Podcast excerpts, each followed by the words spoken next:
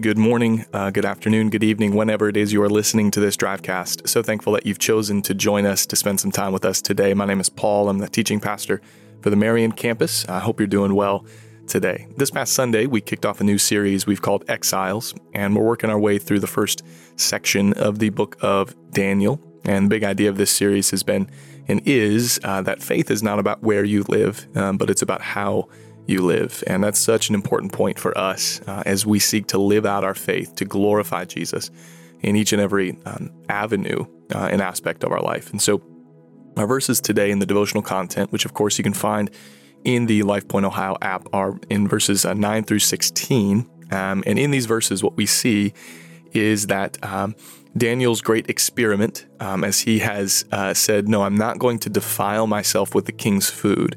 And uh, we see the outcome of this experiment, if you will. It's not really an experiment, um, but he knows God is going to be faithful to him, and God is. Um, the outcome is that you know he he and his friends uh, look you know better, and they've gained weight as they eat nothing but vegetables, and they reject the king's food, and um, you know that would have been a very scary thing. They're really putting their lives on the line there, and um, but God shows uh, them favor, and then He shows uh, He gives them favor in the eyes of of the one who is really overseeing them, this this official uh, of King Nebuchadnezzar of Babylon. And um, what we see then is um, this section is really the the turning point in the entire book of Daniel, and really in the the history of the empire of Babylon, which is fascinating.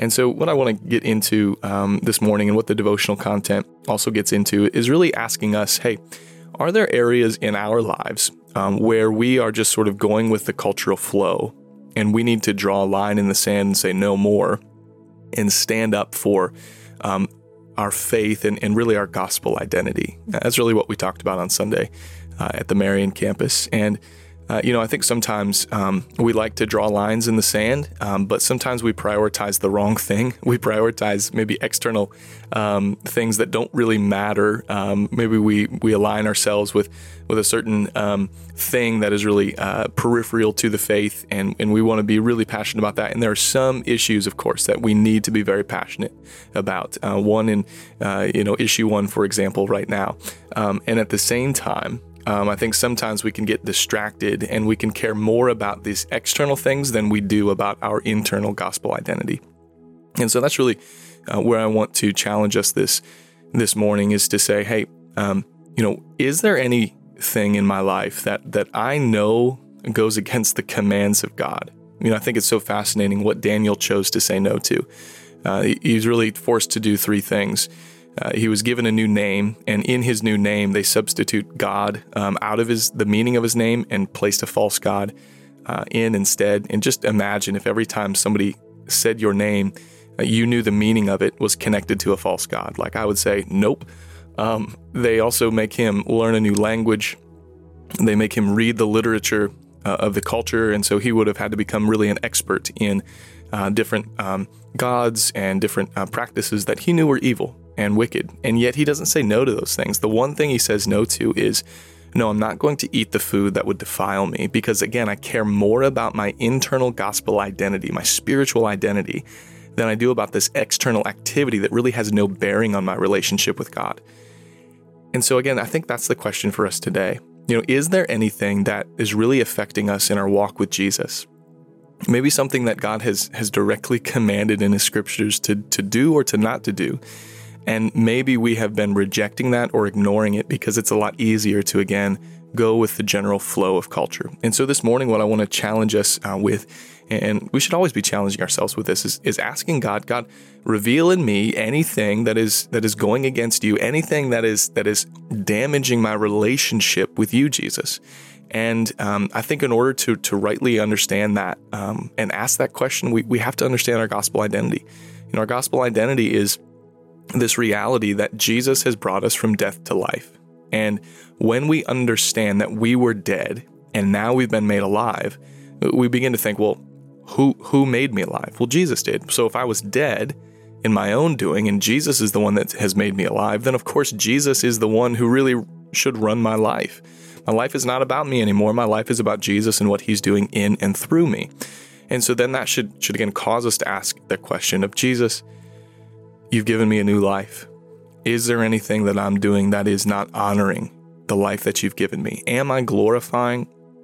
Am I enjoying? Am I pursuing anything that you deemed serious enough to go and die for? And that's really what the question I think is like, am I doing the things? Am I enjoying, pursuing, promoting the things that you understood and, and saw as deadly enough for me that you chose to step out of heaven, to step into my miseries, to step into my mess, and to die on the cross for me? And so um, that's really where I want to, to lead us to this morning. And, and as we do that, um, I want us to also ask um, that God would give us favor as we make these decisions. You know, some of these decisions are, are they have implications with our families, with our friends, with our coworkers, with our bosses.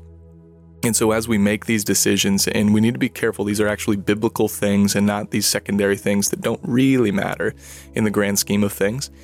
We need to, to ask God, as I make these decisions, these may be life altering decisions, give me favor with those around me so that they can know you, they can see you, and they can be made new um, just as you've made me new. So I want to take a minute to pray toward that end this morning. And I want to ask you to pray as well. And so I'm going to kick us off. I'm going to get us started. I do want to say thanks for joining us today. I hope you'll join us again tomorrow. Um, but I want to give you some time. Ask the Lord, reveal uh, w- where it is in me that I need to draw a line uh, for the sake of my gospel identity and for the sake of your glory. And then, God, give me favor with others as I do that. Now, Father, you, you know our hearts and you hear our hearts. And so, as we go to your word in, in Daniel and we see what you have done in your servant Daniel and, and the three friends of his, um, God, would you um, allow us to understand what's the right thing to say no more? What is it that's really impacting and affecting our identity in you, Jesus? And would you allow us to identify that? And would you allow us to flee from it and, and, to repent of it? And as we do that, would you give us favor with those around us to see that this is not about um, becoming self righteous? This is really a response of the undeserved righteousness that we've been given by you, Jesus. And would that result in others seeing your glory, Jesus, your fame, uh, your power to make us into new people and to reshape us and then use us for your glory and your purposes. Like, hallelujah, amen. Like, let's do that. God, we want to do that. And so, would you do that in us first? We need you. We love you. We, we trust you, God. And we, we, we plead with you that you would work in us in powerful ways, again, for your praise, your glory, and your honor. It's in your name, Jesus, that we pray these things. Amen.